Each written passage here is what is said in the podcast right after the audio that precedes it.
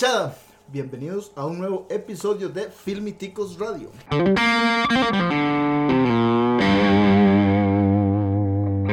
¿Qué semanita hemos tenido? Muchas cosas de qué hablar, algunas malas noticias, otras buenas noticias y otras cositas por ahí que sorprendieron.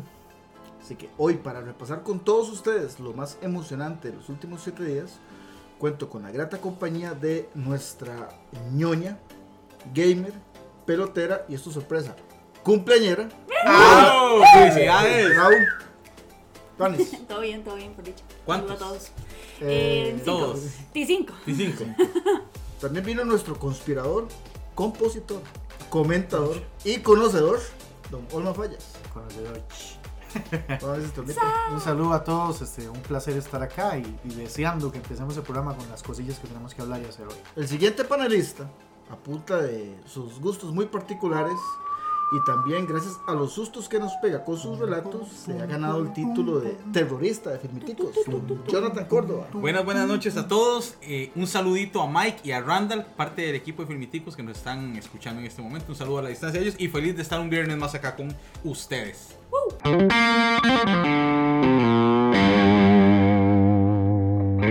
Bueno, ahí chiquillos, démosle porque eh, hoy sí es cierto que tenemos muchos temas que desarrollar. Vamos a empezar con dos notas tristes, solamente para recordar. eh, la semana anterior nos dejaron dos figuras del entretenimiento. El primer y sorpresivo caso fue el del muy joven actor Cameron Boyce, quien falleció eh, de causas naturales durante el fin de semana. Tenía 20 años de edad. Y la segunda pérdida la tuvimos en la figura del señor Rip Torn, que falleció el martes a la edad de 88 años. Más recordado por su papel como Seth en Hombres de Negro. Y también tu- tiene una participación, no sé si vieron esa película Dodgeball. Buenísima también. Él hacía el papel del entrenador en silla de ruedas Patches O'Houlihan. Pacho, Muy, muy buena y bueno, aparte, más, eh, más participaciones tuvo él, pero esas son como las más recordadas de, de Rip Torn. Yo solo me acuerdo de Hombres de Negro. Nada más. Sí. Además, yo les tengo una mejor que ustedes no saben. Dígame. Él hace la voz de Festus en, en God of War. En God of War 3. Este señor, usted revisa, ese- él tiene más de 200 créditos en Sí. su carrera eh, actuando. Y ahorita no lo vi, ahorita podemos Mm. buscarlo porque él tiene, dice que tiene dos películas o dos cosas o dos proyectos como director. No, los proyectos están, Ah, entonces proyectos Ah, tiene. ok, ok. La voz de Zeus en la película de Hércules, en la animada de Disney, también. Ok. Y tiene varias bastantes participaciones. Este, a ver a quién, en- si vuelven eh, con, con Hombres de Negro. la- con digamos, la original, ¿no? Exactamente. No la internacional, quién, a ver quién toma el lugar de, La de internacional. él. Y sobre, y sobre Cameron Boyce, eh, un caso interesante porque se, sorpresivo, sobre, Sí. todo, sobre todo sorpresivo. los bueno los que siguen mucho las- los- estos shows de Disney pues sí lo, lo tienen más referenciado. Yo por lo menos lo tenía referenciado él por la de sí, somos como niños exactamente. Y pero a raíz de este tema especialmente sobre Cameron Boyce se soltó ahí una especie de como de de, de- de tema que estalló, que cada vez que alguien se muere la gente empieza a publicar eh, eh, lastimosamente murió, fotos y qué lástima y, y, y empieza la chota esa de que qué raro, ahora que se muere entonces todo el mundo es fan. lo recuerda. ajá. Sí, exactamente. Entonces te das cuenta y todo el mundo dice, mira, yo por ejemplo no, no, me- no lo tenía a él, no lo recordaba mucho, pero ya veo que mi- muchos amigos míos sí em- Digamos, empiezan a por, nombre yo no hubiera sabido. Cuando vi la foto, yo dije, ah, mira, es él. No, yo y- me acuerdo por los de Disney. Y hay una publicación, digo, hay una publicación, hay unos, estos peliculitas de Descendants que son como los hijos de los Ajá, malos. De los malos, sí. Eso sí, en, las- en, la, en la población un poquillo más joven tuvo mucho pegue. Y creo que hay tres películas de esas. no. En nuestras redes sociales, eh, particularmente en la página de Facebook, las noticias que publicamos sobre la partida de ambos tuvieron una impresionante respuesta de, de- de parte de los seguidores. Por lo Eh, cual nosotros los agradecemos ¿verdad? mucho. Y- sí, eh, a mí, a mí me gustó mucho. Vamos a ver, ¿cómo, cómo digo esto para que no suene feo? Cualquier pérdida de una vida humana es lamentable. Pero yo creo, pues, por ejemplo, en el caso de Rip Torn, es, es una partida digna. Ya el señor Ujú. estaba muy, muy, o sea, Sí, estaba- ya, ya avanzada, había hecho su carrera. Sí, ya había- exactamente. Lo de Cameron Boyce duele porque sé, cualquier así, muy, muy joven, ¿verdad? Que se haya ido. Pero al final de cuentas no dijeron que fuera.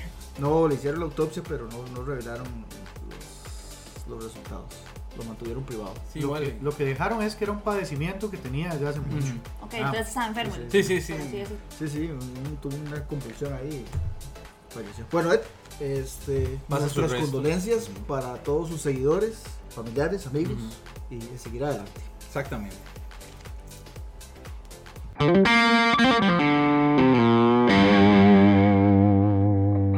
Disney lanzó el primer tráiler de Mulan. Un corto video de poco más de un minuto de duración sacudió la red causando una buena impresión por la belleza de sus imágenes, pero provocando algunas preguntas por la posible ausencia de otros elementos en la película. Compas, ¿qué fue lo que escuchamos sobre este tema y qué les pareció el tráiler? Empecemos con vos, Lau. Es que no son los elementos, es el elemento. el elemento. Sí. O sea, ok, es un live action, pero creo yo dentro de todas las posibilidades que pudieron haber hecho a mucho de alguna forma. Pero ¿por qué no lo hicieron? O sea, hay una explicación, digamos. A eso es a lo que voy. Alguien ha preguntado, o sea, o hay alguna Porque- versión porque lógica. Juego de Tronos, las tomas con, con dragones eran de 20 millones, entonces... No, no, No. pero es de un dragoncito divertido, algo hubieran hecho. Pero- O sea, no, no, no sé si es por el asunto de, del- del- de la plata o del que no pudieron hacer algo parecido, Que pudiera interactuar con los actores. o que también, o que del todo quieren volverse locos y hacer lo que les da la gana y poner de un dragón a no- ave fénix. Bueno, pero es que lo que nosotros no, lo que, lo que sabemos es que Mushu no salió en este tráiler. Puede que sea una sorpresa. a lo mejor puede ser una sorpresa. Lo que pasa es que, como estábamos hablando la vez pasada, lo que hace mucho en, en- en la historia, lo que canta, lo que habla, lo que dice, es importante para la historia. Ujú. Entonces ahí es donde uno se pregunta si la historia va a ser diferente basada en Mulan o si va a ser la historia de Mulan. Sí, porque Mulan es una, es una leyenda oriental, ¿no? Es una, una historia, creo que típica oriental. Que no es como lo que Disney nos presentó. Ujú. Es que ese problema. Disney nos vende y nos mete en nuestras cabezas historias eh, excelentes, bellísimas y lindas. Y cuando llega y las rehace, nos cuesta un poquitillo y nos resistimos a que las cambie. Entonces eso es lo que, lo que, lo que genera un poquillo de resistencia, creo. Y que nos hace un poco adversos. O nos crea una aversión a ver esta- estas películas nuevas. Pero no sé. Aladdin, que es la que me tiene feliz, la que he visto, la hicieron muy bien. Hay que ver las demás, cómo nos va, la sirenita y demás. ¿A vos qué te pareció? No soy seguidor de Mulan, vi el tráiler, pero vi el clamor popular es eh, la, la ausencia de Mushu o la, la Aparente. Apariencia. aparente. Y algo con, con el- la música también, Sí. con las canciones Sí, sí. como que no son las mismas, no van a ser las mismas. Es que muchas son de, de este personaje. Sí, Bueno. Por eso hay, que- hay que ver, siempre es el objetivo de Disney, qué es lo que quiere, para qué mercado va. Sí, Sí. Y las situaciones políticas que han habido este, recientemente, ¿verdad? también todo yo eso tengo, influye. Yo tengo un comentario por ahí. Este, todas las teorías que he estado leyendo un poquitillo, algunas conspirativas y otras no, dicen que lo que quieren es no mellar tanto, al ser una producción gringa, no mellar tanto la cultura oriental. No hacerlos ver este, tontos, ridículos o lo que sea. Por eso hay unos personajes ahí, creo que son dos o tres, que andaban como que la carita pintada. El típico, el típico bufón del, del- Ujú. del teatro este, oriental. Y parece que esos tres personajes no van a estar tampoco. Porque hacen ver a la cultura china de ridículo, tonto. Y a lo que yo abro el paréntesis.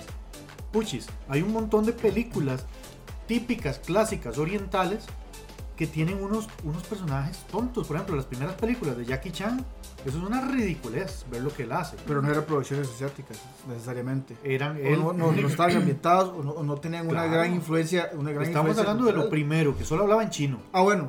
Las primeras, sí, primeras. la- la- las de Drunken No, Master. Pero- Drunken Master y todas estas son, son solo chino. Y lo que hacen ahí es un ridículo horrible. Y son producciones chinas. Pero esto, esto que dice Oman es cierto. Yo estoy terminando de ver una película Monstrum, que es eh, norcoreana, Ujú. Del mismo corte de la serie Kingdom de, de zombies. Y vos ves los personajes, digamos, corren y corren como tontos. Sí. Uno dice, no corren como, como tal vez alguien normal. Y los personajes son tontos. Hay mucho, los diálogos y sus gestos, exactamente, sí, no tontos, perdón. La palabra es eh, como torpes. Entonces, no, no, no le veo. hay una comedia oriental que es así, pero yo creo que se trata de que nosotros que no somos orientales hagamos esa comedia, Ajá. no queda bien. Creo que va por ahí la, la cosa y por eso es que quieren hacer pero son únicamente teorías, porque Disney o una persona directa con la producción no se ha pronunciado con nada de eso. Simplemente la gente masticando por lo que han visto. O estrategia para que hablemos de eso, hacer bulla y, y la gente vaya al cine a verla y También. compruebe a ver qué También, es. porque digamos, ahora de Mulan también sacaron lo que es el, el- el- la presentación de la película de Mulan a comparación con la presentación de live action. No sé, creo que con el Rey León también lo han hecho. Lo han hecho. Entonces, di, me parece a mí que puede ser sorpresa eso de mucho, pueden ser sorpresa muchas cosas y lo- nada más están tirando por encima lo que es o lo que va a ser. Yo, lo que he visto de ese trailer y lo que he visto de esta película, no hay nada que me preocupe hasta este momento. Correcto. Eh, porque todavía no estoy seguro qué va a pasar con Mushu. No sé si van a meter a Mushu, si van a meter un Fénix, lo que sea. O sea, no sé. Entonces, la verdad es que todavía no, no tengo razones para preocuparme. Eh, hablando concretamente del trailer, quiero decir que me gustó mucho. La fotografía, la ambientación, Uf. el diseño de los personajes. O sea, El me casting encantó. para mí está. Me el, cast- el casting está perfecto. ¿Sabe qué me gustó mucho? El detalle que Jet Li regrese a una producción de, de- de alto nivel. Sí. Él, va a ser el, él va a ser el emperador, ¿verdad? Y él como estuvo tan malito de salud, ya verlo Sí. de regreso, para- me, me alegró, me alegró mucho. ¿Te gustó el trailer? Ah, Sí, digamos, sí, lo sí, a, nivel de. Sí, sí, sí. Entonces yo no la veo muy convencida con ese No, no, trailer. no, eh, sí, sí me gustó, pero yo creo que creo que me está gustando el hecho de la cultura, Ajá. por la cultura, no, no por Mulan. O sea, yo creo que ahí sí la estoy viendo desde otro, desde otro ángulo.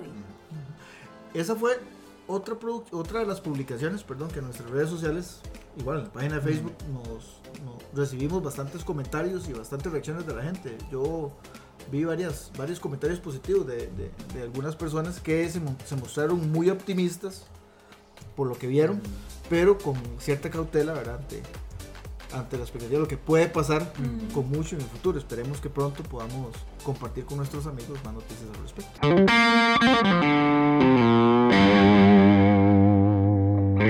Pero es que no fue una, sino dos las sorpresas que la gente de Disney nos tuvo preparadas. El estudio también nos presentó un nuevo tráiler de Maleficent, Mistress of Evil, lleno de impresionantes efectos visuales y con una presentación aparentemente más fiel al personaje original del clásico animado. El tráiler fue uno de los temas más discutidos en nuestras redes sociales también durante los últimos siete días. Muchachos, ñoña, ¿qué opiniones tienen usted, so- ustedes perdón, sobre el tráiler de Maleficent? Comencemos con Don Jonathan. Encantado. Vieras que, bueno. no, esa película no es. No, no. Encantada. Solo porque está de cumpleaños, vamos a ver. No, no, eh, eh, de verdad que esperando con ansias esa película para ver el, el desarrollo de, de Maléfica, de cómo realmente se convierte. A mí me dejó con un sin sabor en la película anterior porque no, sí, porque no, no fue lo suficiente mala que yo esperaba, pero en esta pareciera que sí. Y además, pues, eh, eh, todo, todo el, el- la historia me fascina ver a Elle Fanning. Soy un fan de, este- de esta de esta mujer, de esta, bueno, esta chiquilla, yo la sigo desde que está chiquitilla y a, la hermana también. Y Angelina Jolie, pues, y como siempre, ese casting está, pero como anillo al dedo. Sí. Y Michelle Pfeiffer ahora también, ¿verdad? Mm, Esa Sí. es la que yo le iba a decir. ¿Por qué no me la dijo? Claro. Olman. Bueno, a mí me encantó, me gustó mucho. Vi este, vi tanto un trailer de, de como dos minutos y vi uno que era como de un minuto y un poquito. A mí me encantaron varias cosas. Bueno, yo sí difiero de Jonas porque yo en la película 1, yo sí la vi bastante, bastante malvada. Cuando ella la traiciona, la persona que supuestamente le jura el amor de su vida, este, bueno, se vuelve loca. Y quítese de aquí porque te mata. Y ahora lo hacen con el personaje que es como la hija. Y la hija, como, como maléfica, no le quiere hacer una cosa, no le quiere permitir que se case, pero no cree en el amor. Y no le estoy diciendo nada, está en el trailer, chiquillos, entonces tranquilo. Este, no le estoy tirando ningún spoiler. Entonces la otra se va con la mamá terrenal y la mamá terrenal le dice, ay, tú le dijiste que no, pues yo le voy a decir que sí. Esa vaina como la odio en las familias actuales. Cuando el papá dice que no, pero la mamá dice que sí o al revés, entonces no, voy con papi porque papi sí me deja. Este, obviamente la, la maléfica se enoja y, y se transforma ahí, se vuelve loca de la ira. Y una cosa que me llamó la atención al final de uno de los dos trailers es que dices que estás preocupándote mucho por la raza humana y ahora tienes que preocuparte por los tuyos.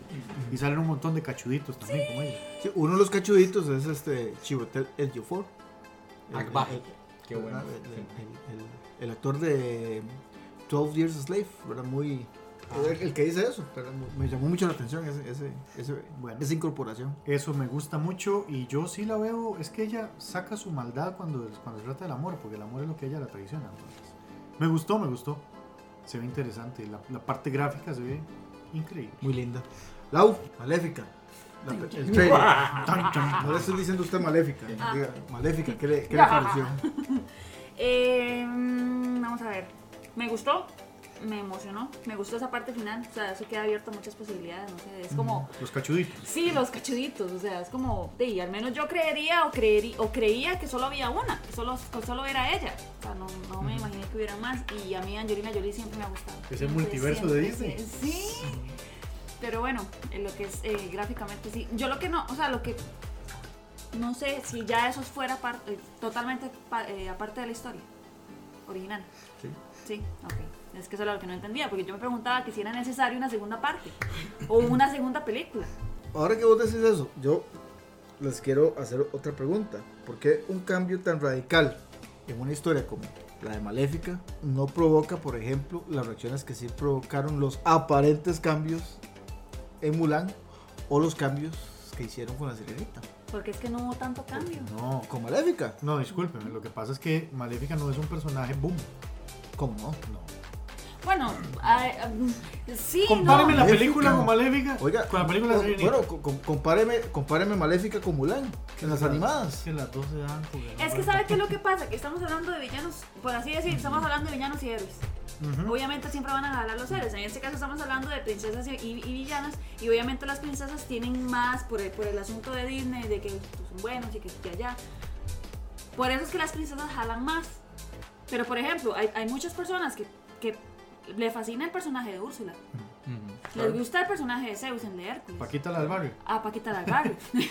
no, no, y, y pasa lo mismo con Maléfica, que ah, como hay muchas personas que les gustan las princesas, también está el, el otro lado que les gustan las villanas y Maléfica es como la cabecilla de ese grupo, a mi parecer. Bueno, es que Disney, al menos en lo que son las películas animadas, siempre se ha ca- caracterizado por tener excelentes villanos. ¿verdad? Sí. O sea, Maléfica, Úrsula, eh, no, se, me, se, me, se, me, se me va el de- Jafar, el de- ahorita que acaba Creo de que la primera, bueno, Jafar, me Scar, parece a mí, Scar, es la, la, la de Blancanieves. La, Esa la reina. Sí, sí, Lila, la que le da la manzana y toda la vara. o sea, es como una de las villanas más... Pero es que a lo que vuelvo, este, vuelvo, vuelvo redundando con lo que te respondí yo, Dani, es que la exposición de una maléfica no se compara con la exposición de una Ariel o de una Mulan o de una cosita. Lo que es que es que, Male- en- en- esa en- Maléfica Entonces por eso que lo cambien, a la gente no le importa. En animado, Mulan fue una de las películas animadas, o sea, fue muy buena, pero comercialmente hablando, o en términos de exposición, fue una de las películas que no le fue tan bien, por ejemplo, en comparación con la que Maléfica, El Rey León, en, compa- en Sí, comparación con muchas otras. yo te pregunto, O sea, la- déjame terminar el punto. El punto mío es que Maléfica, en términos de lo que representa para el universo de Disney, tiene históricamente muchísimo más peso que el que tuvo Mulan. Y no me gusta esa idea porque Mulan es, es- es la- mi, mi película favorita. Pero Maléfica es un personaje icónico para Disney. es que tener icónico. razón, tener razón, pero te la pongo así. 10 personas al azar, random, 8 saben quién es Mulan, los demás, si ven a una maléfica que no sea de Angelina Jolie, no saben quién es. Así te la dejo. ¿Vos crees? Que no sea Angelina Jolie. Si usted les pone la maléfica que no sea Angelina Jolie, no saben quién es. La del clásico animado. Sí, creo que, creo que reconocen más el clásico animado, me parece a mí. Y es que además de todo, o sea, ahora, ahora se la planteo yo diferente. ¿Qué pasaría o qué hubiera pasado si la maléfica de Angelina Jolie hubiera sido otra, Otra actriz. otra actriz? Ah, no pega. Ahí está. Bueno, depende de la actriz. es depende, porque, depende es de la porque actriz. esa maléfica se parece a, a la original. Ahí sí, ahí sí agarraron y dijeron, no, Sí, es es que que tenemos que hacer algo igual. Sí, O sea, se si hubiera- si hubiera- por eso es que tiene niños. tanto pegue y no tiene... Yo creo que la gente, como ahora está tan visual, Sí. no le importa la historia. Si la historia hubiera sido diferente, si no hubieran salido hadas, si ellos le pusieron hadas o al bebé o lo que sea, se centraron en que la maléfica sí se parece a la original. Te la compro. Y si Ariel hubiera sido pelirroja y blanca, Ahí está. A mí no me afecta. de a nadie. A nadie. Porque eso es lo que nos O sea, decir, no, no, no me afecta como tampoco me afecta que ahora sea esta muchacha este, No, pero me refiero, es que vos decís. ¿por qué no brincan con Maléfica que la cambiaron tanto? No, no, no, no, no, no, no, no. ¿Por qué no brincan con los cambios de la historia? Pero Digamos, es que la con los historia- posibles cambios de la historia de, Maléfica, de la película Maléfica, que es un personaje muy popular. Porque y la sí, y- protagonista y- se parece. Ujú. Entonces no les importa. Ah, A eso, a eso es a lo que yo quería llegar, que lo visual ahora se está dando más poder que, que- que la, que la historia original. Al menos yo se lo voy a decir así. yo sabía la historia por encima, pero no a profundidad. Yo vi esa película y, y digamos que me quedó más clara, aunque no sea la historia original. Es no que bueno, me- a mí, no a, a mí el tema, la historia, a mí la verdad es que no me importa mientras la historia sea buena. Es que usted es contrario. Mientras lo que le presenten. Sea buena. ¿Sabes? Sí, Pero, obviamente, pero se lo la pongo así, si hubieran puesto a otra persona como, como Maléfica, que no hubiera sido Angelina Jolie, o hubieran No puesto tal parezca. vez que no se parezca del todo o que no lo hubieran hecho parecerse, muy probablemente estuviéramos hablando de lo contrario. Yo creo que es que tal vez hay el hecho que sea Jolie, digamos, eh, sopesa cualquier otro cambio. Porque lo que decías vos, visualmente, yo veo el personaje que es satisfecho. Ya lo que venga en la historia probablemente me enoje después y diga, mira, no me gustó la historia. Pero, di- digamos, aquí estamos hablando antes de que la película salga. Entonces, exactamente, mira, sí, sí, la historia bonita. O sea, y la voy ella- a ir a ver porque La premisa, digamos que la premisa es la misma. Ella es mala, la otra chiquita, ya se viene una historia ahí de amor, del desamor. Pero creo que con la sirenita es. que eso es lo contrario, o sea, al menos cualquier otra persona que es así, bien hater, va a llegar y decir, no, es que yo no voy a ver esa película porque yo no voy a ir a ver a, a Ariel así. En cambio, con Maléfica fue lo contrario. A ella la vieron y dijo, no importa, yo voy a ir a verla. Por ser Jolie. Por ser Jolie. Y porque se parece al... al-. Exactamente, porque el casting es muy, muy exacto. Exactamente, entonces es, es- esa, esa es la razón del por qué. O sea, a Maléfica tal vez le hubieran puesto no en el bosque, sino en una ciudad. Con, con una Sí, sí, historia totalmente sí. diferente En que Nueva igual la York, gente Sí, sí, exacto, una contemporánea. Una, Una vara. Ajá. que hubiera pegado. Un Romeo y Julieta, sí. Exacto. Sí, la, la, la figura de Jolie y la apariencia eh, habría habría jalado. Sí, está bien. Sí, te, te compro la idea. Gané. Ah, Olvitan, ¿te gustó el tráiler? Sí, claro, claro, claro. Me ¿Te gustó pareció? mucho. Me, me gustó mucho y creo que ese tema de que un hijo cambia de bando para que le digan que sí es digno de cualquier Mistress of Evil.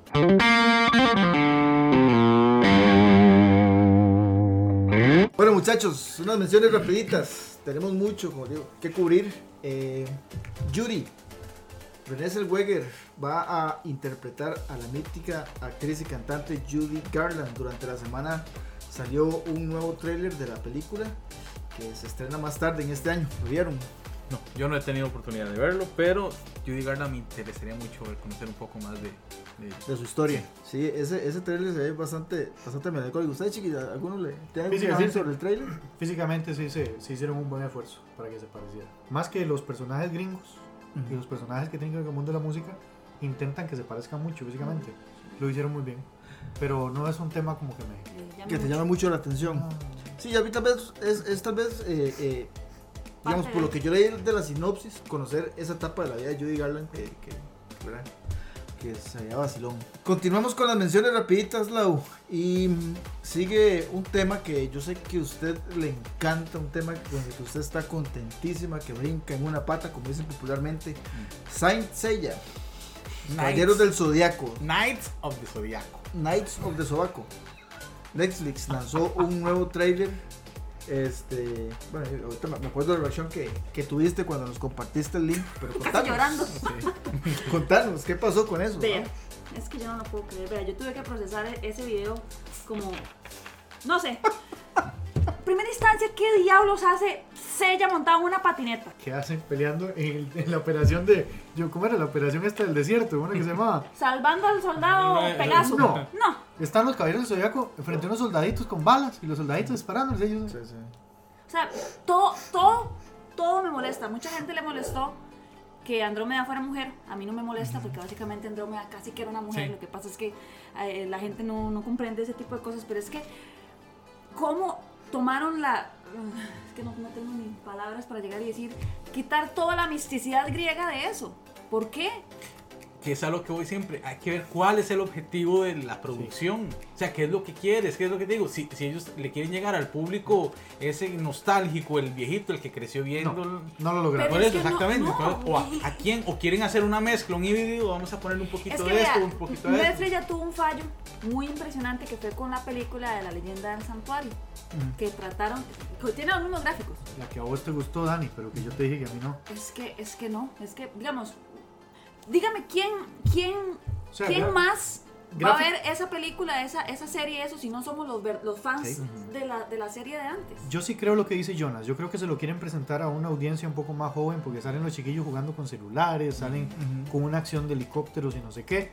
Pero no, no, no lo lograron. No, no, Y y no es- creo que lo vayan a lograr. Eh, eh, eh, En cambio, ok, ahí es donde yo digo, pucha, ¿qué es lo que le vamos a enseñar a los chiquitos?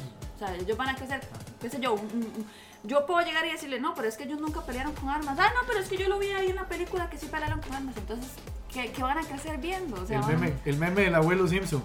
Yo llegaba a la casa antes de las 6 para verlo sin falta. Y eso no pasa. Bueno, ahí vamos a ver no, qué, no, para mí no. qué sucede con esto. Es el 19. Ah, perdón, eh, ¿cuándo es? El, sí, el 19, la- el otro viernes que la primera temporada de esta serie llega a la plataforma de Netflix. Tendremos que, que verla para ver Yo la voy a ver. cuál va a ser el resultado. Acor- final. Acordarme tocar de esa palabra tem- en específicamente en Netflix, temporada. ¿Qué significa ahora una temporada?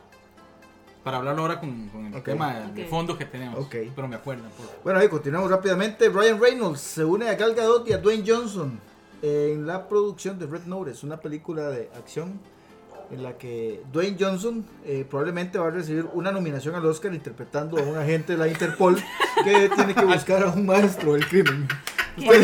Suave, suave, perdón, pero ¿cómo? ¿En serio?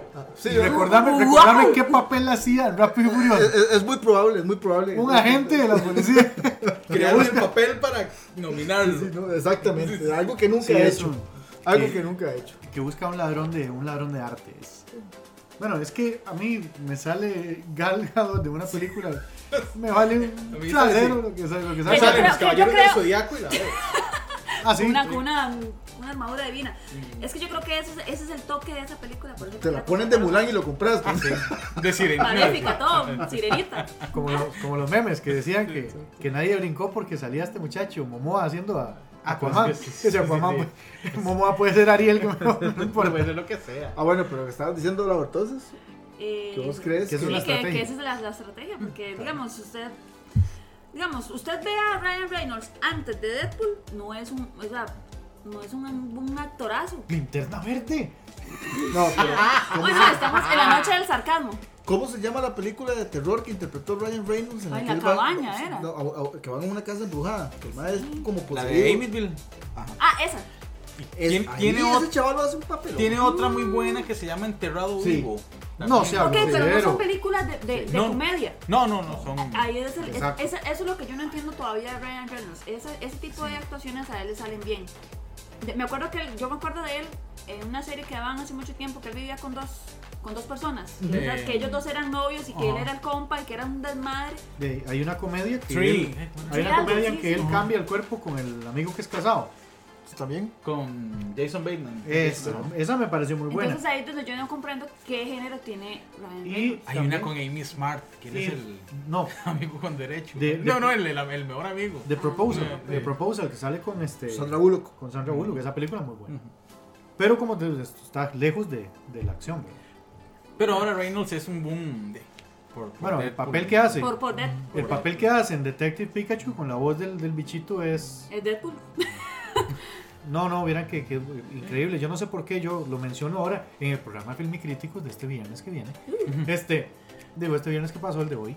Digo, hoy es que hoy es viernes. Mm, Oh, chiquillos, Eh. Me siento como en Dark. Sí, eso le iba a decir. sí, ok. Cuando escuchen el programa El programa pasado es el de ahorita y el de Sí. ahorita es el del futuro. este, y- hace, hace una excelente, hace una excelente intervención como Pikachu que al final termina con un desenlace interesante. Para los que no la han visto, es una película que es entretenida.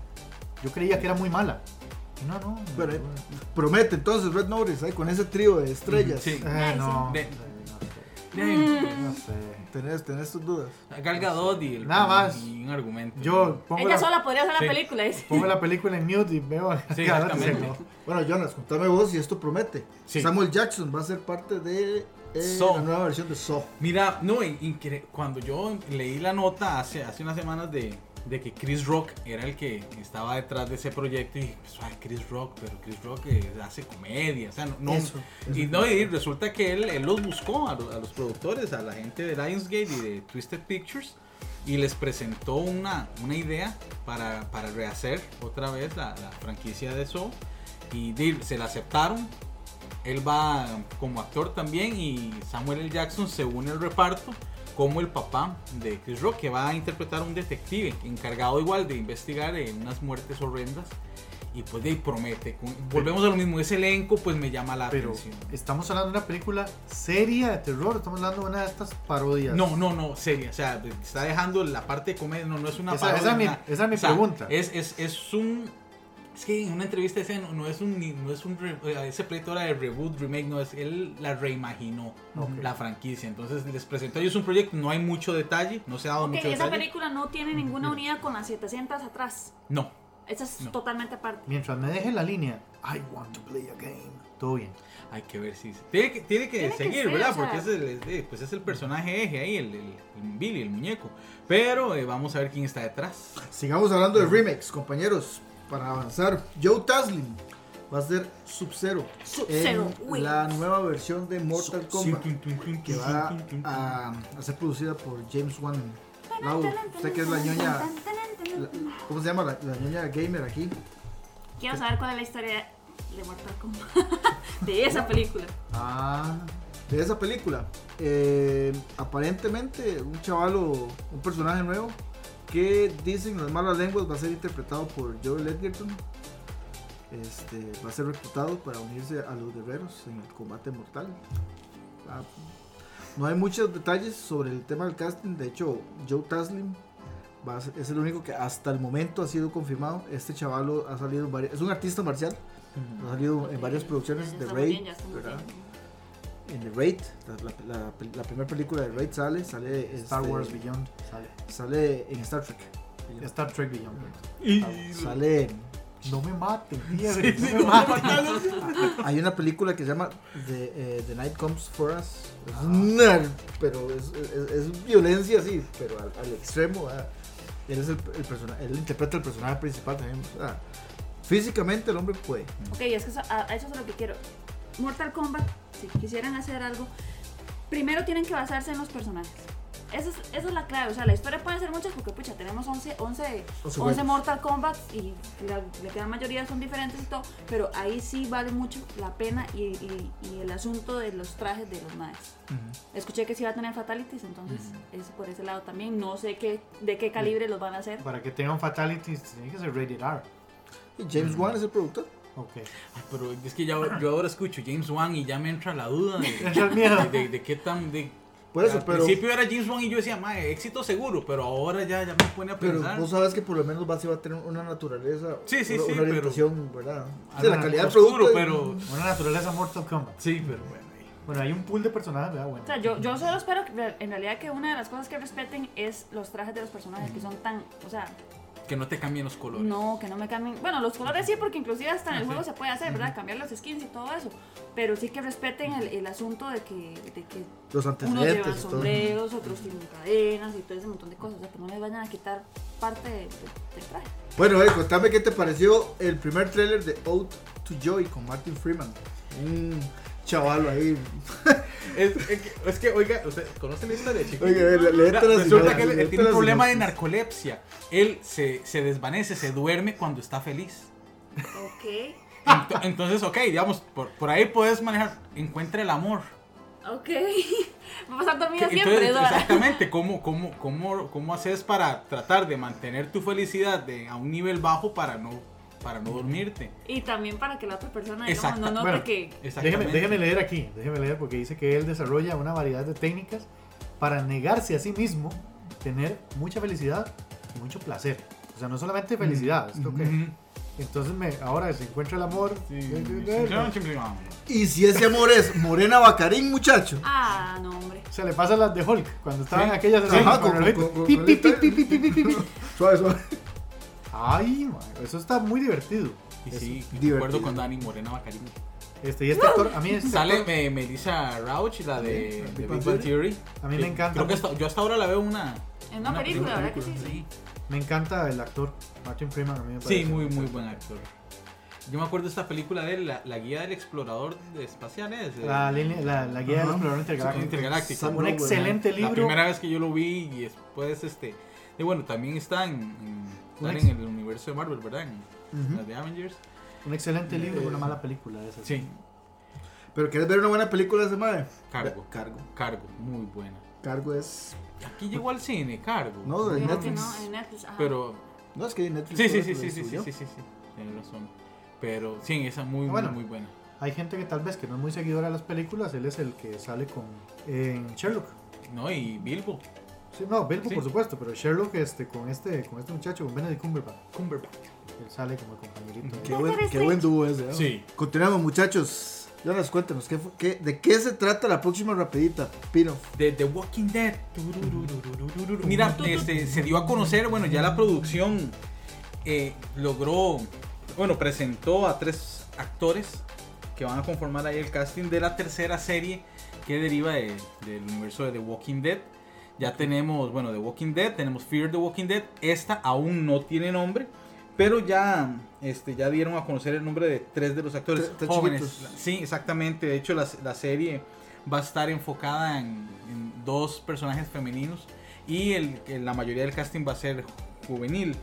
Porque es la primera generación que se va a enfrentar al, al apocalipsis y este, en, esa, en ese rango de edad. Entonces van a lidiar mucho, aparte del apocalipsis, con todos esos cambios hormonales, eh, sociales, eh, sentimentales.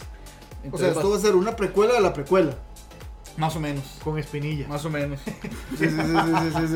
Y bueno, te, son, son tres chicos. Tal vez no son muy conocidos. Alexa Mansur, que salió en, Dark, en Unfriended 2, la de Dark Web. Nicolas Cantú que es trabaja en el maravilloso mundo de Gumball. Y otro muchacho que trabaja en una serie australiana que se llama Vilchet eh, se llama Hal Compton Eh, esta muchacha Mansur va a tener el papel de una una jovencita solitaria que se ve feliz por fuera pero por dentro que habrá mucha tristeza. Eh, Nicolas Cantú va a ser un jovencito mm, muy feliz, pero ensimismado también. Y el, este otro muchacho, Hal Compton, va a ser, eh, por el, el- físicamente, él es, es grande, se ve muy grande para la edad. eh, asusta mucho a los, a los chicos, su apariencia, y es algo que a él no le gusta, él no lo quiere hacer, pero provoca ese terror en los chicos, es lo que se sabe, realmente es muy muy poco, y que las dos protagonistas, bueno, pues será- serán un par de chicas, que son las que van pues a liderar ese, ese proyecto, igual eh, con Matthew Negrete y Scott Gimple a la, a la cabeza. Ok, entonces eso va a ser antes de Fear the Walking Dead. Probablemente sí, porque es exactamente, es la primera, primera generación que se enfrenta al, al apocalipsis. Pero es que ahí sí, ahí sí entraría algo extraño, digamos, porque no sé si se acuerdan de Walking Dead, la historia antes de que Rick estuviera en el hospital. Esto es como, por eso, este en realidad es un universo para ellos, no, no, no hay mucho detalle tampoco. Mientras Rick está en coma, ellos son los que están haciendo la. Probablemente, porque es que al parecer el apocalipsis pasó después de que a él le pasara el accidente. Pero, no, Pero no, hasta- o sea, puede no- ser, puede ser inclusive en lo que va empezando eso, puede ir empezando ese, pero en otro lado. Pero sí, no, y no hay más detalles de, de esa serie. Y que, que, pues las tres películas que siguen de The Walking Dead para saber qué pasó con Rick, ahí están todavía en, en desarrollo. En- en veremos. Están- no, no, no, no, no Ah, en veremos. no. Sí están confirmadas y están ahí en desarrollo, pero no hay mayores datos. Por ahora solamente sabemos que esa serie de la que vos estás hablando inicialmente va a contar con 10 episodios. Sherlock Holmes, la tercera entrega ya está en camino. La preproducción inició y Warner Brothers consiguió a Dexter Fletcher para que dirija la película en lugar de Guy Ritchie. Olvitan, vos hace poquito hiciste un filmicríticos y hablamos sobre el excelente trabajo que hizo Guy Ritchie eh, con Aladdin. Este, ya habíamos hablado que se, se redimió y todo el asunto. ¿Cómo tomaste la noticia de que ya no va a dirigir la tercera entrega de Sherlock Holmes y que ahora va a ser este señor Dexter Fletcher quien lo haga? Híjole, se me prendió así un signo de, de pregunta encima de la cabeza que me siento como el acertijo de Batman, vestido de... No sé, no sé, me, me gustaba mucho el trabajo que, Que lo había hecho. sí, que hizo con las dos primeras. Me parece que dirigir a, este, a estos actores, a Jude Law y a, y a este... Robert Downey y a Jr. Robert Downey Jr. iba a decir a Iron Man. Stark. Iba a decir a Iron Man. Me pareció que los, los llevó de una manera de buena. Había buena comedia, había buena acción, había un suspenso interesante. No sé, no sé si, si querrán alejar el proyecto de estas ideas y reinventarlo, pero son los mismos actores, hasta donde creo que tengo entendido. Entonces, de- al mantener los actores, creo que es, es positivo. Entonces, vamos a ver qué tal, pero estoy emocionado por la tercera. En signo de pregunta por el gay. Hay que ver qué sucede. A mí no me desagrada. No. O sea, me, me tomó por sorpresa porque yo honestamente no sabía cuál era el panorama con esta película y con, y con el director. Pero de, mientras avance y el hombre tenga una idea clara de qué quiere hacer, esperemos que, que todo eh, pues marche como un relojito suizo. Sherlock Holmes 3, el título oficial no está confirmado, pero sí está confirmada su fecha de estreno, el 22 de diciembre del 2021.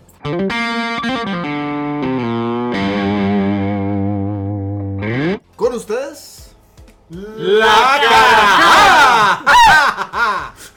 el tema de fondo del programa de hoy es la tercera temporada de Stranger Things. La serie de Netflix causó un impacto positivo en la mayoría de la audiencia. Hoy tenemos la oportunidad de hablar de este tema desde varias perspectivas. Ulman, voy a empezar con vos. ¿Qué te pareció lo que viste de Stranger Things? Bueno, yo le di una oportunidad. Yo sé que la serie es buena, pero le di una oportunidad con mi hija. Mi hija tiene 17 años. Es una edad de la que Stranger Things está capturando un poco.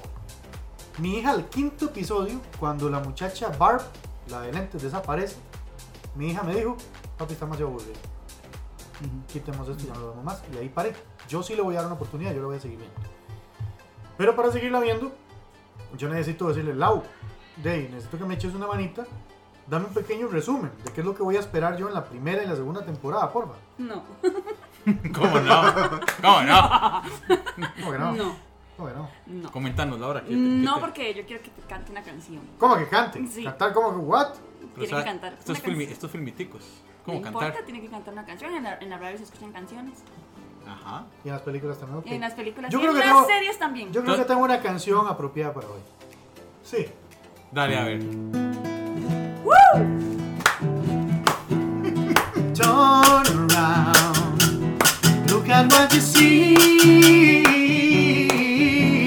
in her face.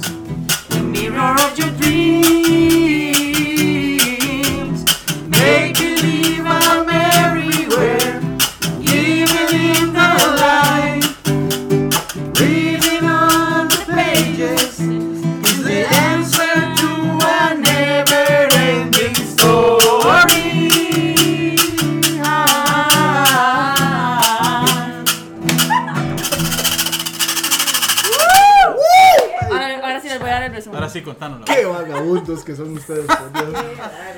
Con, ca- con cariño para los que nos están escuchando. Ahora sí, el, el serio, el serio. Esto fue como, como para, para hacerle un honor a esta escena que fue un poquito, ¿cómo se llama esto? Muy sentimental, Sí. muy bonita. Sí, En la que el- la chiquilla le pide a él que le cante. Esa, esa parte yo, aunque no he visto la tercera temporada, yo vi toda esa escena. Y me encantó, fue muy sentimental. Me, me llegó, me llegó. Eso y en el momento en que se desarrollaba, porque era un Es- momento de estrés y, y- y esta chica Susie dice, se manda con esa petición, con esa complacencia, en medio de que todo el mundo está atento por los radios, de, de- de- de- esperando que le dé el número de, de- de la clave de, de plan, plan, ¿cómo es? plan, No me acuerdo. y, se manda con esta canción Dustin, buenísimo. Sí, yo, yo creo que la, la, la afinidad, bueno, el asunto en referencia a eso era eso, Ujú. que, que, que, que, o sea, que bajaron un toque Ah, el- el- la el- la tensión. tensión, porque Ujú. estábamos, pucha, eras para salvar al mundo, Ujú. estamos hablando de algo ya, o sea, no, no de una chiquillada o algo así.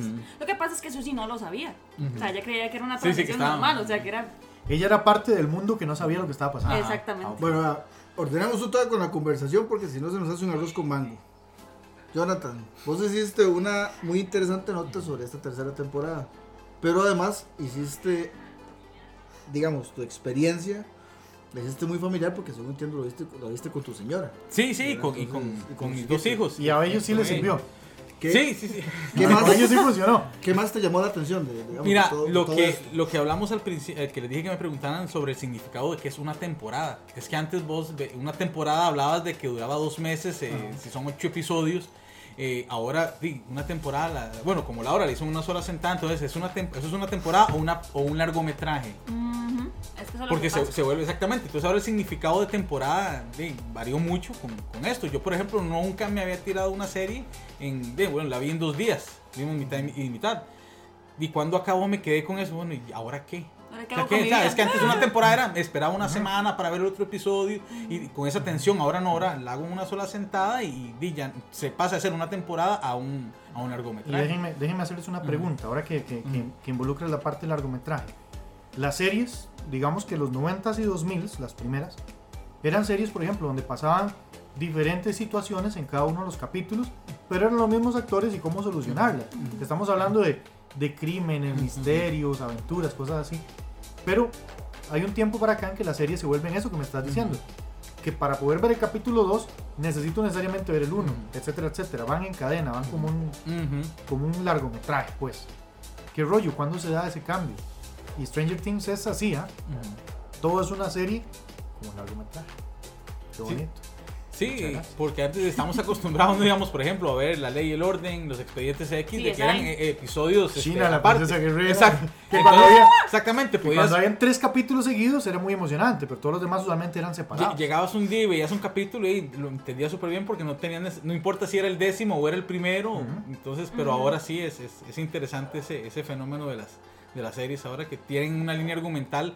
eh, Sí, que ahora ponerle temporadas como, como, como un nombre nada más, como para decir algo, porque se, se- se logra ver en un día. Es que antes no, yo me acuerdo con The Walking Dead, que yo fui una de las que yo la veía domingo a domingo y se iba la temporada, duraban como mil años en la serie y yo iba domingo, ahora ya no, o sea, ahora creo que la facilidad de Netflix es eso, y le tira a uno el- la sí, todo pa- vagancia. para, verlo exact- para verlo exactamente O- en- en un- O las famosas temporadas que son muy largas. Mm. Por ejemplo, yo veía antes, este, ¿cómo es que se llama? Yo soy muy- Era una de crímenes muy chiva. Ay, bueno, Criminal Minds. es Criminal Minds, Ujú. que las temporadas eran gigantescas. Sí. Estamos hablando que no era de sentarse un día para ver una temporada. ¿no? Oh, Lo que pasa es que Criminal Minds lo único que había que saber era, eran los personajes, porque todas las Exacto, historias eran sí. diferentes. Una Sí. no unía a la otra a menos que quedara en nada, como pasaba a veces en CSI. En CSI quedaban... Y sobre la historia de Stranger Things, ¿qué podemos destacar? De la tercera temporada. De la tercera temporada. Mira, que yo, estamos hablando. ahora que estamos, Sí, bueno, que, que- que- el tema del- aprovechando que Dani me dio, el, galajada. que me dio el pase, sí, exactamente, me sorprendió mucho, bueno, aparte del, del- ahorita vamos a hablar un poco ya en general, la, el empoderamiento de las chicas en esta temporada. No porque eh, los, la parte de los chicos estuviera floja, entonces por eso es que ellas se lucen. No, no, eh, fue como muy bien argumentado cada una de las participaciones. Exactamente. Eh, Ahora venía pensando en, en el carro una comparación y decía, bueno, ok, no, no fue una escena donde salían todas las chicas en un solo momento a salvar a Will contra el, contra el Man Flyer, como cierta película, sino que esta fue como muy... Avengers. Pero esa- en esta, todos los papeles fueron bien desarrollados desde el primer episodio con Max, cómo ella empieza a, a- a hacerse la mejor amiga de, de Eleven, cómo empieza a guiarla en ese, en ese paso del, del mundo en que la tiene Hopper al mundo real, el papel que empieza a desarrollar, eh, bueno, en eh, Winona Ryder, que de hecho me parece excelente. No la, no, la, no la había visto también desde Beetlejuice y, y Señoritas. Tan buenona. hay- tan sí, buenona tan buenona. De verdad que muy bien ese papel que está desarrollando ella, en- entre cómico y, y- y el de madre desesperada con todos sus problemas, lo, lo logra desarrollar muy bien. Nancy también, Nancy lleva palo en toda la temporada, eh, es humillada, eh, de vilipendiada de todo. Y, el- su novio, que es el que digamos, luchó por ella en las primeras dos temporadas, ah, no, pero ahora siento como que, como, no, pero Muy flojo. muy flojo, exactamente. Entonces ella toma igual la batuta, sigue sus corazonadas, su investigación y de cada uno, cada decisión, cada decisión que toman ellas por aparte, y pues al final nos da con, con el resultado Que de... esa es la base de las tres primeras, o sea, de las dos temporadas. Ujú. Todos sabían todo, pero ninguno sabía Ujú. nada. O sea, Y ahora ellas, este, sí, pues se encargan de tomar esas decisiones grandes. También encantadísimo con el papel de Maya Hawk y el de, se me olvida el nombre ahorita de esta, de la, la hermana de Lucas, de, ay, eh, ay, ¿cómo era se me olvidó la, de La nerd. Sí, de la- de- al, al final que reconoce ser nerd. eh, ay, se me olvidó ahorita el nombre de esta chica. La tenía por acá. De Praya Ferguson. Que ella hace el papel de Erika, sí, la hermana, Erika, la hermana ajá. de Lucas. América. Que también. Sí, Amé- América no se escribe sin Erika. Eh, de ellas dos también ayudan a, a- resolver todo el misterio de lo que pasa adentro en el, en el mall. Y pues no, no, muy contento con esa parte del empoderamiento de, En las- de las términos generales, ¿cómo reaccionó tu familia cuando vieron esta Guatemala de la temporada? Encantados. Encantados. Los chicos un poco más dispersos, pero digamos, por ejemplo, mi esposa y yo por, por la nota ochentera, el soundtrack, Ajá. todo, le, le rememora a uno muchas cosas. Ah, bueno, aparte del montón de, de referencias a películas que tiene eh, Stranger Things, pero sí quedamos muy, muy satisfechos. ¿Qué fue lo que con más te gustó? Esa parte de, de- de las- Del empoderamiento de las chicas de manera inteligente. Ujú. Muy, No muy forzada. inteligente, exactamente. Y como te digo, no porque los chicos lo hicieran mal, porque de hecho yo rescato mucho el papel de, de- de Steve, porque ¿qué? llevar una paliza de los rusos y sobrevivir, y con esa, esa actitud al final él, ¿verdad? Eh, no, no, muy, muy bien. Y los chicos sí hay un poco, tal vez Mike fue el que se me quedó muy, muy rezagado, muy- él muy ensimismado en el problema con, con su relación con Eleven. Pero, pero no, como te digo, ellos lo hicieron bien, pero las chicas lo hicieron mucho ¿Y mejor. qué no te gustó? Nada, No, no, No, puedes identificar algo no que no te haya gustado. La semana pasada que estábamos tocando el tema en el programa, comentamos que se hizo como un- una especie de abuso o exageración en las referencias. ¿No te pareció? no? No, no, no, de ¿Te hecho pareció los, que todo estaba bien le sentí, dependiendo, tal vez si hay algunas referencias que no conozco, no logré identificar, pues siento que estuvo balanceado. Pero Mm, ok. realmente no, digamos, sí, me, me fascinó mucho la del Terminator ruso. Sí, es que Sí. Esa, es- esa, fue la, esa fue la referencia. Sí. Y la de Alien. No sé si Sí, y, las, y, no, y, la, y la música, todo bueno, y esta parte de Never Ending Story, o sea, puntos altísimos, de verdad. Osman, bueno, ya vos me dijiste, por ejemplo, tu hija no, no la disfrutó, vos vas a darle una oportunidad para terminar de verla, pero lo que has visto hasta ahora, ¿qué te llamó la atención y qué no te ha gustado? Es que, bueno, no me gusta que, por ejemplo, en los primeros cinco capítulos, que es lo que he visto, estira mucho, tarda mucho en que pasen las cosas y eso me, me estresa. A mí me gusta que se vaya un poco más directo al punto. Me gusta mucho la, la forma en que van presentando a los personajes, la forma en que entra Eleven. Ya me han contado quién es Eleven para la tercera temporada, yo no sabía. Me pareció muy, muy interesante qué personaje es. No les voy a decir para no hacerles spoiler. O si ya lo saben en la 3, no importa, no importa, bueno, no sé. Este, me gusta, me gusta. Yo la, la encuentro interesante. No es una que me atrapa, que la quiero ver, como me pareció, por ejemplo, con Doctor Who en aquella época, en los, en los principios de los 2000, que yo no podía dejar de ver un capítulo y otro. Esta sí, esta yo puedo descansar 3-4 días y ver otro capítulo, etcétera, etcétera. Pero sí creo que le voy a dar una oportunidad porque sé que es muy buena. Más, no me encanta. Lau, vos fuiste la primera en terminar de ver la serie. Después de varios días de haberla visto, ¿te ha cambiado la opinión en algo sobre la tercera temporada? ¿La seguís ahora? Sigo siendo fan. Y esta, esta temporada me gustó más, primero porque, bueno, yo ustedes les había contado la semana pasada, no lo habían visto, yo sí, que eh, los primeros capítulos son como muy suaves, son como Sí. ellos tratando de llevar una vida normal, o sea, acaban de pasar una catástrofe muy, muy huesa, muy fea, y, y al tres cuartos se despedaza todo eso, o sea, yo creo que no, yo creo que ni en- como el del segundo, ya me gustó mucho el papel que le dieron a, a Billy, porque a final de cuentas, o sea, no sé si ustedes se acuerdan en la segunda temporada, el siempre fue un desgraciado, pero ahí explican levemente el por qué era un desgraciado. Y lo hicieron más desgraciado aún, ¿verdad?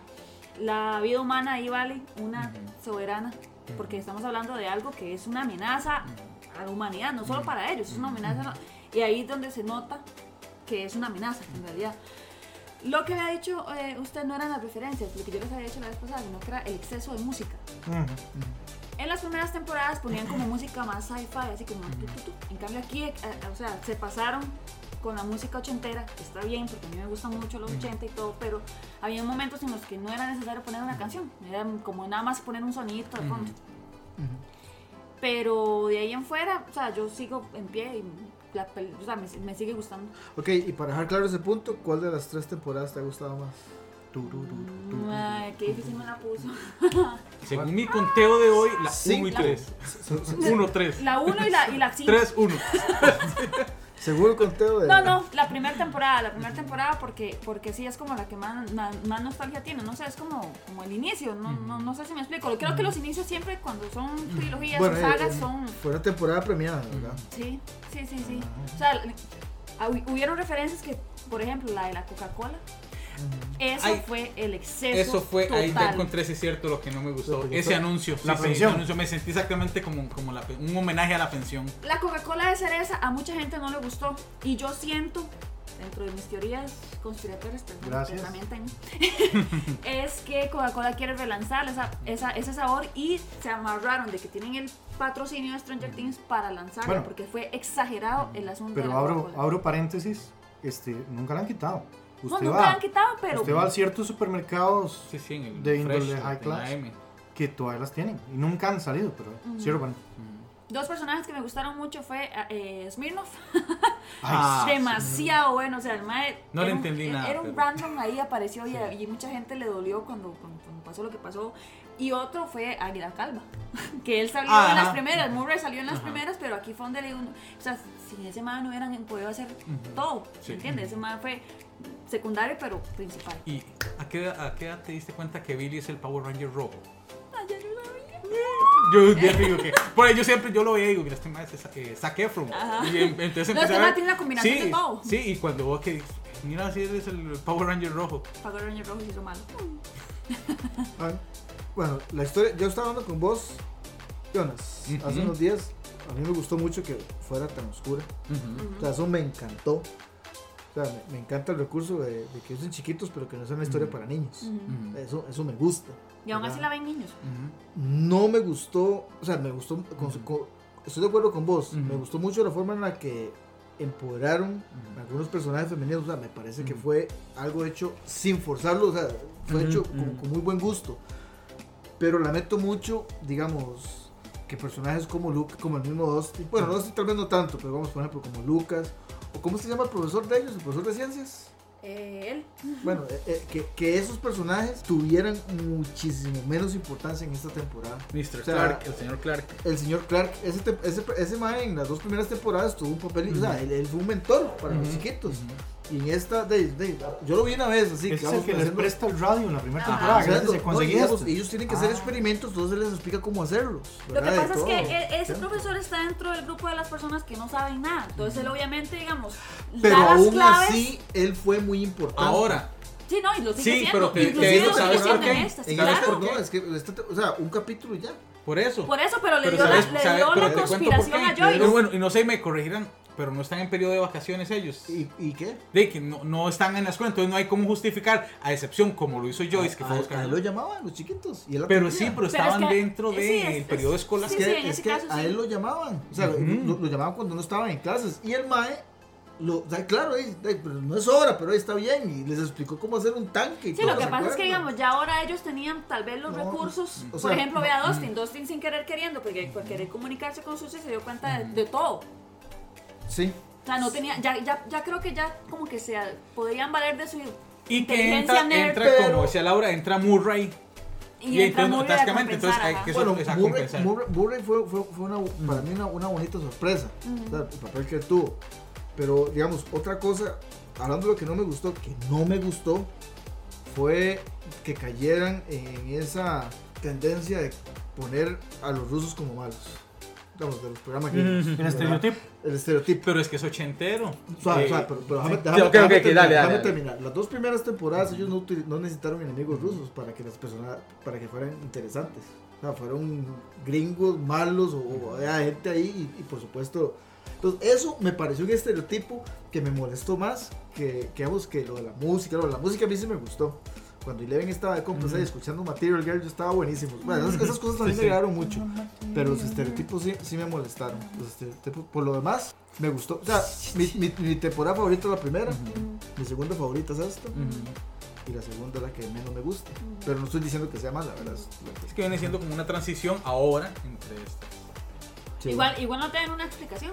O sea, ok, ya sabemos que, que, que los Demogorgon son. de- Olvan, vos que sos el más escéptico, o tal vez el que tiene la posición un poquito más fría sobre esto, ¿qué esperás que pase en un programa como Stranger Things para que te capture, para que te enamore? ¿Qué necesitas ver? Híjole, necesito un poco más de, de miedo, un poco más de susto, no tanto suspenso tan alargado. Porque tiene mucho suspenso y muy bueno. ¿Qué va a pasar? ¿Qué pasó? ¿Dónde está el chamaco? ¿Qué se metió? ¿Dónde se fueron? ¿Por qué es esto? Este, me parece que tiene que ser un suspenso menos alargado y un poquitico más de wow, nada más. Algo más, un poquito más intenso, ¿sí? Vos, sé. Sí, es que a mí las cosas que tardan demasiado tiempo no me gustan. Por eso Endgame no me gustó. Porque Endgame para mí se alargó mucho. Creo que le está pasando lo mismo acá. En lo que yo llevo viendo, que Sí. son cinco capítulos. Sí, es como todos, todos matamos pulgas formas diferentes. No, pero sí, está, está interesante. Jonas, ¿cuántas temporadas más puede tener Stranger Things? Se habla hasta de una quinta. Hasta de una quinta porque quieren darle. No quieren que se alargue tanto para darle su sepultura bien y, y- y digna. Digna. Ya hay una, una cuarta temporada que se escucha muy fuerte. De todos modos, bueno, estamos con los que vieron ahí el, el, el, el postcréditos. Este, hay una cuarta temporada, pero piensan como terminarla con una quinta. Y nada más. Hola. Usted obviamente vio la escena post créditos unas 37 veces. Eh, ¿Qué espera de la próxima temporada de Stranger Things? Que de 39. fijo bien. De fijo bien. ¿Qué, qué quiere ver en esa temporada? Eh, ok, que me mantengan el, el- la nota ochentera. Ujú. O sea, que no. O sea, que. mm, Bueno, no, no sé. No me lo pueden quitar. Creo que por eso es que me atrapa tanto. Obviamente quiero que el personaje esencial, ahí el que murió, o no les voy a decir quién, eh, no, no sé si lo puedo decir o no. eh, Sí, claro, no, ya, ya, ya, ya, todo el mundo ya lo lo vio. puedo decir. Sí, dígalo, dígalo. Eso son dos, dos semanas ya, el estreno, ¿no? Jura, pero es que ya todo el mundo lo vio. Por O sea, eso. Ya, ya que no lo ha visto. No, me parece que dos semanas del estreno de algo ya es para que. No, no, el 4. Ok. Voy a, voy, a, voy a comentarles mi teoría. Eh, mucha gente cree que el estadounidense que está encerrado es Hopper. Para mí no es Hopper. Para mí es eh, el, el papá de Eleven. Que en la primera temporada no se supo nada. El man nada más desapareció y hasta ahí llegó. Y puede ser. Y que Hopper esté dentro del portal y tratando de comunicarse con eh, Will en la primera. Ok, pues usted no cree que Hopper esté muerto. Yo no creo que él esté. mm, O sea, no está ni vivo ni muerto. Está ahí. En el limbo. Y eso es lo que yo quisiera ver, o sea, quisiera que terminaran una cuarta temporada, yo no quisiera una quinta temporada, pues ya sería mucho. Creo que en esta temporada cuarta nos pueden explicar de dónde vienen los Demogorgon, porque nosotros no sabemos quiénes son, de dónde son, por qué son y por qué los hicieron, no se sabe. Bueno, Demogorgon fue el nombre que les dieron porque así se llamaba el bichito malo del juego de mesa que ellos jugaban. Ajá. Ajá, el de, el de bueno, el Dungeons and Dragons. ajá, ¿verdad? Pero bueno, así no, así... Inclusive hasta sacaron un Demodog, ¿verdad? Que era el que se había encontrado Dustin y todo. Pero sí yo... Dart. Ajá. Este... No, y para una quinta, Es que yo creo que el, mucho. el- el elenco ya estaría demasiado grande. Eso- Sí, eso ya perdería, y perdería la su gracia. ellos, ellos están creciendo mucho. Sí, demasiado. Muy, muy rápido. Y las producciones toman más de un año Sí, para que queden listas. Entonces, de, ahí, o sea, cuando usted los tenga otra vez en cámara, o sea, usted no va a poder vender fácilmente la idea de que solamente ha pasado meses desde, desde que terminó la temporada anterior. Pues ya o sea, es que O sea, me parecería que aún- la cuarta sería el... ya- Aunque a nivel de elenco, bueno, el único que se le nota demasiado es a Finn Wolfhard. Mucho, mucho. Sí, es No, que él los, es muy los otros creo que lo decime- mantienen. Decime, ¿cómo es que se llama el, el, el negrito? eh, El eh, Caleb McLaughlin, Vamos, eh, usted Lucas. no le dio los brazos a ese chiquito. Pero, eh, Óigame. pero- ah, piscina, eh, pero digamos, pero Piscina. eh, su, cari su cari- Madre. la carita de él, no, no distancia mucho. Es, No, que, no, es y- que este Mike sí se ve, se, ve más- se estiró aparte de su altura. Sí, es que Sí. eso, eso nadie, o sea, nadie lo será- va a saber. Por eso, ¿No será que ellos no creyeron que iba a tener tanto boom y se esperaron mucho para la filmación?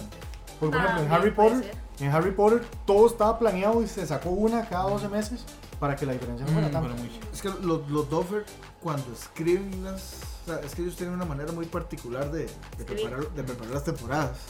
Digamos, ellos las empiezan, empiezan a escribir, empiezan a filmar, ellos dirigen el primer episodio. Y durante la filmación, no sé por qué lo hacen así, durante la filmación, comienzan a escribir el resto de la temporada. O sea, no, no tienen Ah. todo absolutamente listo cuando empiezan a grabar. Lo cual No es sé si- bueno. Lo cual es bueno porque así, o sea, di, lo que no se les ocurrió al principio se les puede ocurrir en el medio. Y ese, y ese, ese es el, el, el- tal vez la, lo esencial o lo bueno de la, de Bueno, la ahí. serie. Yo voto por una cuarta y que le den el fin. Sí, Ya exactamente, hasta ahí llegó. Una quinta ya sería demasiado. A menos que metan a otros Willas. Porque por ahí escuché que ellos quieren expandir portales fuera de, de Hawking. Ojalá que no. Sí, sí. Ojalá que no. Multiverso, no, de no, cae ahí. No, es que ve, es un, es un concepto que ensuciaría la, la, la- Claro, podría existir la posibilidad, sí, pero no es necesario. Bueno, de hecho ya lo vimos en Back to the Future, ¿verdad? Back to the Future había muchos universos que sí cambiaban con las cosas que ellos hacían. Pero, pero vamos, meterlo en Stranger Things. Meterlo en Stranger Things para mí sería. Ya sí sería un. Ah, con las referencias a Back to the Future, de, de que vieron la película, ya con eso tengo suficiente. No, no, no, Sí, no sí, yo, yo creo que ya, di, ya si quisieran tal vez sacar algo, ya sería como por aparte de Stranger Things. No sé, como para seguirla o cambiar totalmente. Fear the Stranger Things. Sí, sí, sí, sí, sí, algo así. Sí, no sé, Bueno. pero bueno. Muchachos, ustedes que nos están escuchando y que ya vieron la tercera temporada de Stranger Things, Espero. cuéntenos. ¿Qué les pareció? ¿Les gustó? ¿No les gustó? ¿Qué esperan de las próximas o próxima temporada? eh? Y recuerden que sus comentarios pueden compartirlos en nuestras redes sociales utilizando el hashtag Filmiticos Radio.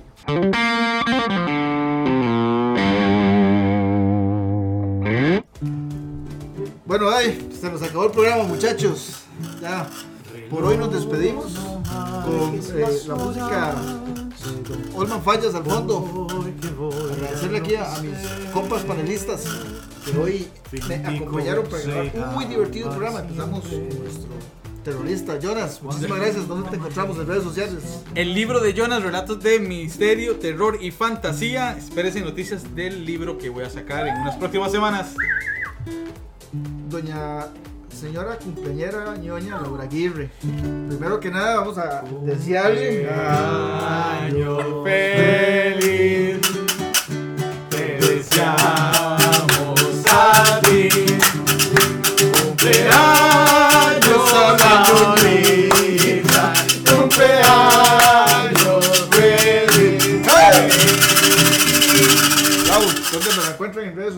para que le digan feliz cumpleaños? No, mentira, estaba periona. No, este. Eh, Para invitarla. Gulé Pulares, algo en Instagram. Me pueden contactar en la página de Filmiticos también. Ahí preguntan por mí. Y si no, sería Laura de Polares en Facebook. Lo vomitan. Conspiraciones, música y tortillas. ¿Dónde pueden encontrarlas? Olman Valle Barquero en Facebook, Olman FB en Instagram y en este, Twitter, que ahí estamos retransmitiendo las noticias de Filméticos apenas salen del horno. De verdad les agradezco mucho y buenas noches. Muchísimas gracias a todos de nuevo por su compañía. Espero que pasen una semana de película. Hasta luego. Para, Chao, buenas noches. Para contrataciones, llamara.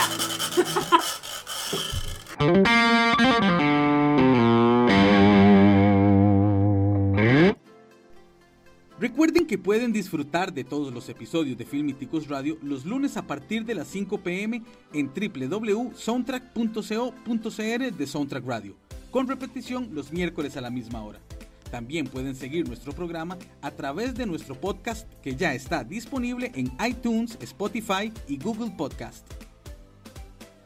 Si desea mantenerse al tanto de las noticias más importantes en el mundo del cine, la televisión y el entretenimiento, solo necesita buscarnos en nuestras redes sociales como Filmiticos, Facebook, Twitter, Instagram y YouTube. Suscríbase ya y compartamos. Esto fue Filmiticos Radio.